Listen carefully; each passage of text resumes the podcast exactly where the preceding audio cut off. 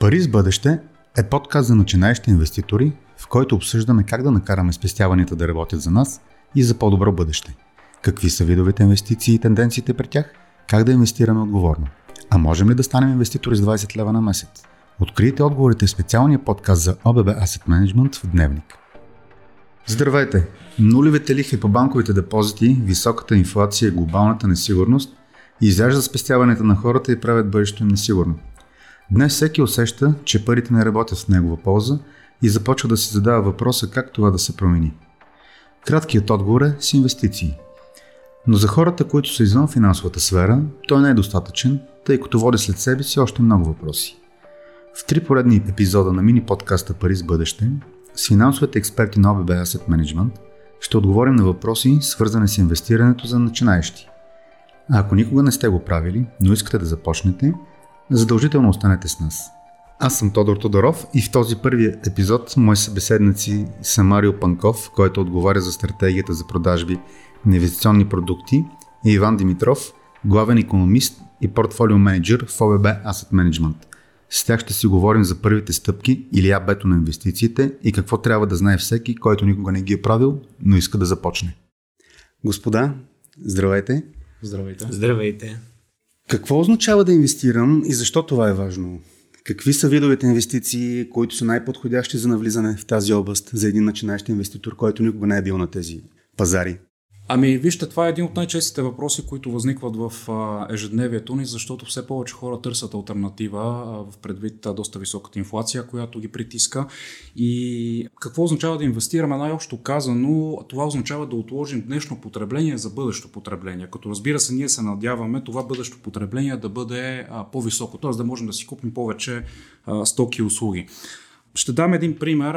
Представете си, че си купуваме едно малко дърво, което да посадим. Това реално означава, че ние трябва да дадем някаква сума, за да го закупим, да кажем 10 лева. Ние трябва да засадим това дърво, трябва в последствие да, да го поливаме, съответно да, да го подкрепяме, така че то да може да се развива. И ние го правим с идеята в един бъдещ период всъщност да получим, да кажем, плодове от него. Тоест това ще бъде нашата доходност в бъдеще или по-високото потребление. Какви са видовете инвестиции? А, това е въпрос, който вълнува много инвеститори и като цяло Обикновено препоръката е а, те да се насочат към а, вариант, който изисква а, по-малки суми, с които да инвестират. А, един такъв а, пример може да бъде, например, систематичен инвестиционен план, а, който се предлага от ОББ, като по този начин те рискуват много малка сума, ще могат да навлязат в а, света на капиталовите пазари и а, съответно а, ще могат и вече да облагородят себе си да научат малко повече за а, този сравнително нов за България бранш. Ако се върнем пак в началото, а, ми е интересно, има ли разлика между спестяване и инвестиране? Тоест, например, банковия депозит или парите, които притежавам в къщи или по банковата си сметка, това инвестиция ли е или спестяване? Да, това е между другото много хубава разлика да се направи между спестяване и инвестиране. А, както Марио каза, и при двете има отлагане на потреблението днес. Човек заделя в името на някакъв бъдещ ден. Разликата е, че инвестирането ни позволява ние да реализираме по-голям доход в бъдеще, докато спестяването е просто заделяне на днешното. Например, да ги сложа в буркан в къщи и като ги извадя след 5 или след 10 години, парите ще бъдат същите на брой. Докато ако ги инвестирам, това предполага, че аз съм направил действия, които да ги умножат. Да, и така инвеститорите търсят някаква възвръщаемост за парите си. Та това е основната разлика. Банковия депозит в момента предлага много ниска възвръщаемост, много ниски лихви. Това е много важно уточнение от господин Иван Димитров.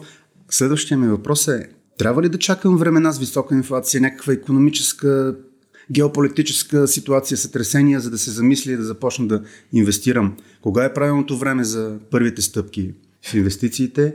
И трябва ли да се притеснявам, че с напредване на възрастта съм закъснял? Ами аз ще ти отговоря на въпроса отзад напред. А, всъщност правилното време за инвестиране, най-общо казано е вчера.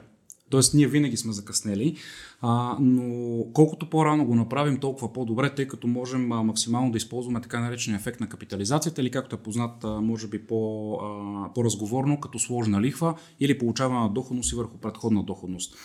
А, дали трябва да чакаме времена с висока инфлация? Да, в момента това е една много гореща тема. А, като цяло, а, ние всъщност трябва да инвестираме именно за тези времена. Когато те настъпят, тогава да можем да се възползваме от а, тези свои да, инвестиции, съответно да можем да допомогнем на потреблението си, когато цените ни притискат.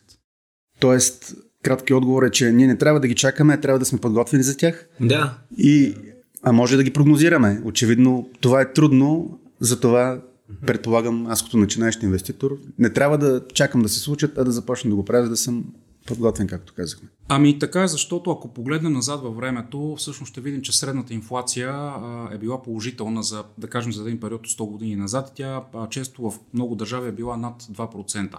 А, в момента просто темата е по-топла, тъй като инфлацията наистина е много висока и това притеснява част от потребителите. Вече се набива на очи, така казано.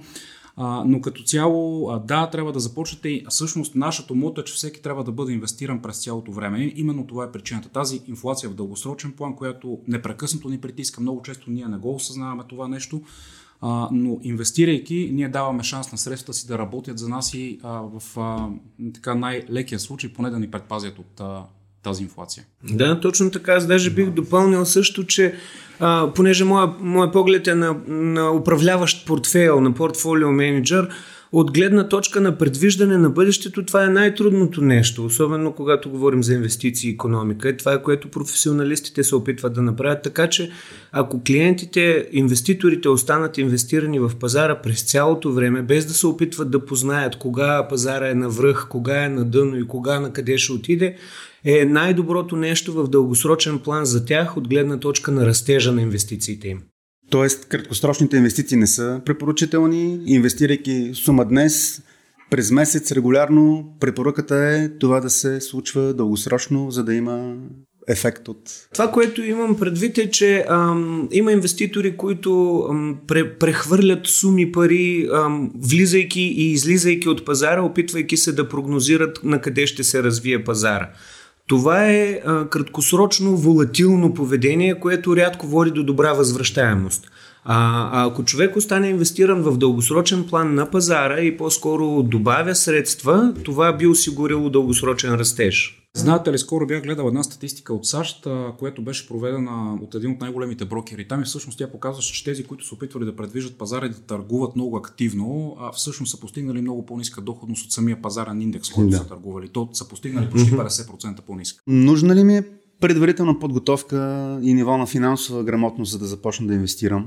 И като цяло, защо те са важни дори за ежедневието ни, дори да не инвестираме?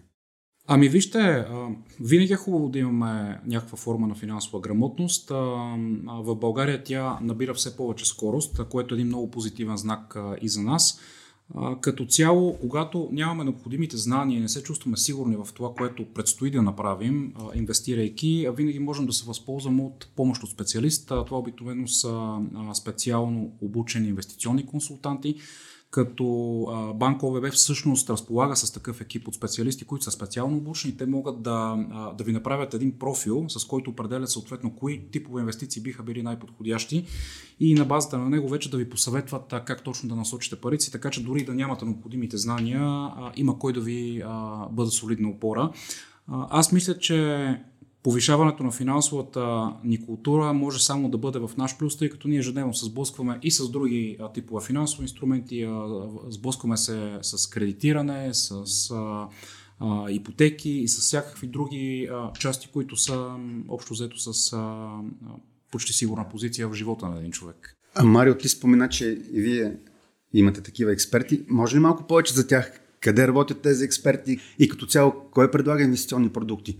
Чуваме имена на компании като управляващо дружество, инвестиционни посредници, каква е разликата между тях и каква гаранция дават те, че инвестициите им са регулирани Ами това може би е най-честия въпрос, който вълнува ново инвестиращите. Ще започнем с това къде работят тези експерти. А това е специално подбран екип от специалисти, които работят в клоновете на нашия дистрибутор банка ОББ. А, умишлено казвам наш дистрибутор, за да направим паралела между управляващото дружество и а, дистрибутора, тъй като управляващото дружество само управлява въпросните фондове, т.е. то не ги предлага директно на инвеститорите. А, за да получи пълният пакет от консултиране и съответно насоки на къде да насочи инвестициите си един клиент, а той следва да посети един офис на, на банката, където да поиска да разговаря с а, един от тези а, професионалисти и съответно вече да, да направи първите си стъпки в инвестиране. Да. Иван, може би ти ще ми кажеш колко защитени са инвестициите от гледна точка на регулация. Кой е регулатора, който гарантира, че компанията, която предлага тези а, продукти е Еми, е законова. Да, така, има наистина така, един а, установен фонд, който е за компенсиране на инвеститорите, който си има вебсайт, може да се получи от него подробна информация. Той представлява държавно тяло, което защитава срещу измами в индустрията.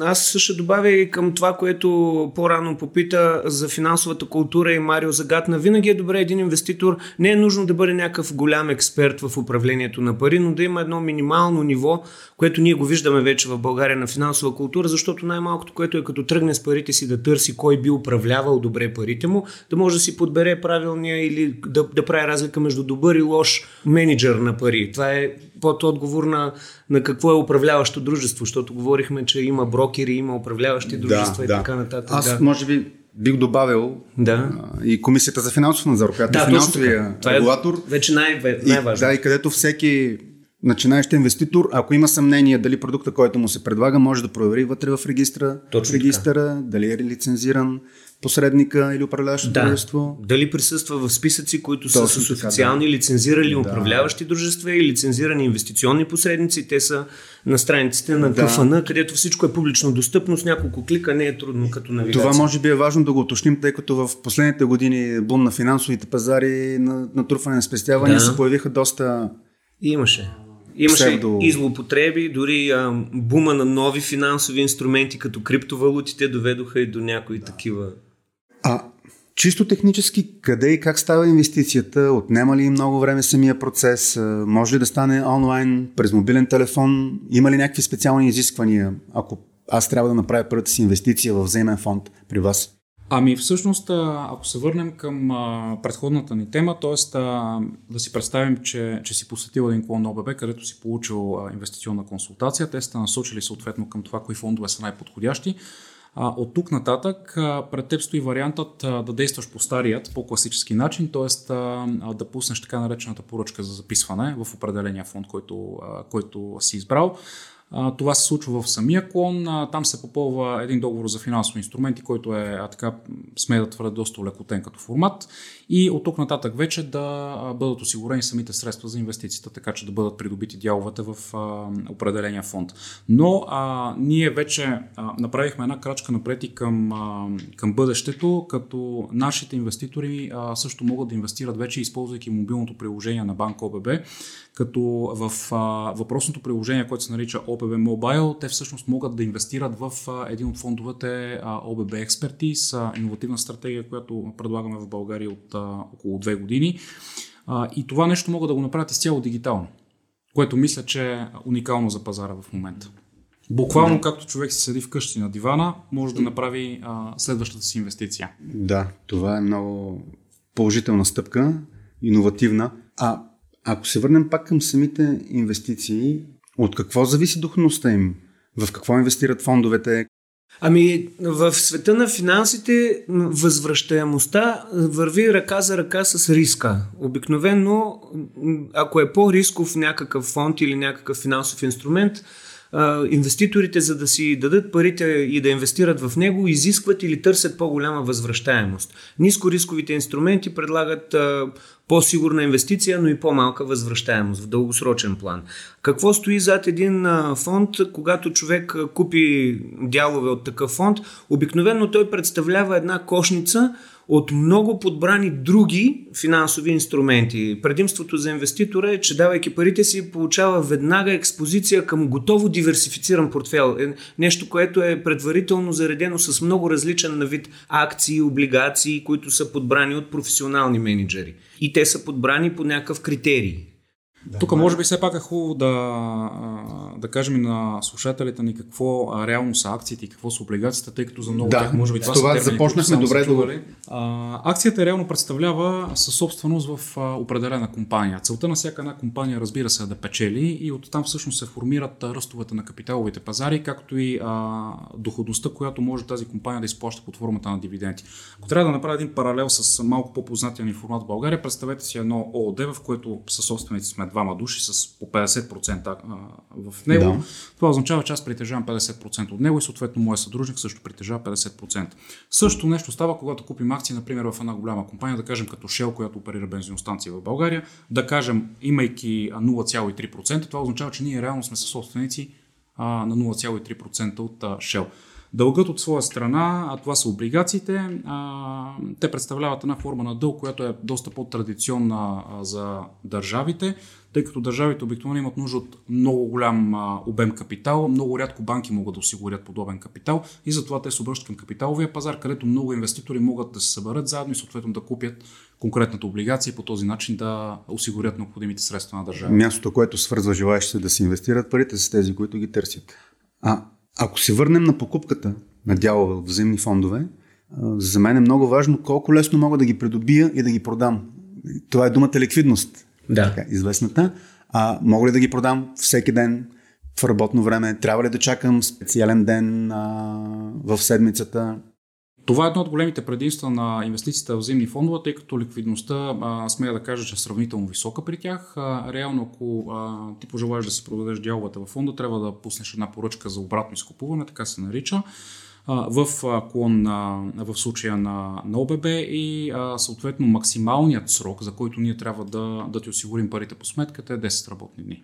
А често сме и по-бързи. Какво ще ми струва това? управляващи дружества налагат такси за управлението на фондовете? Като цяло, да.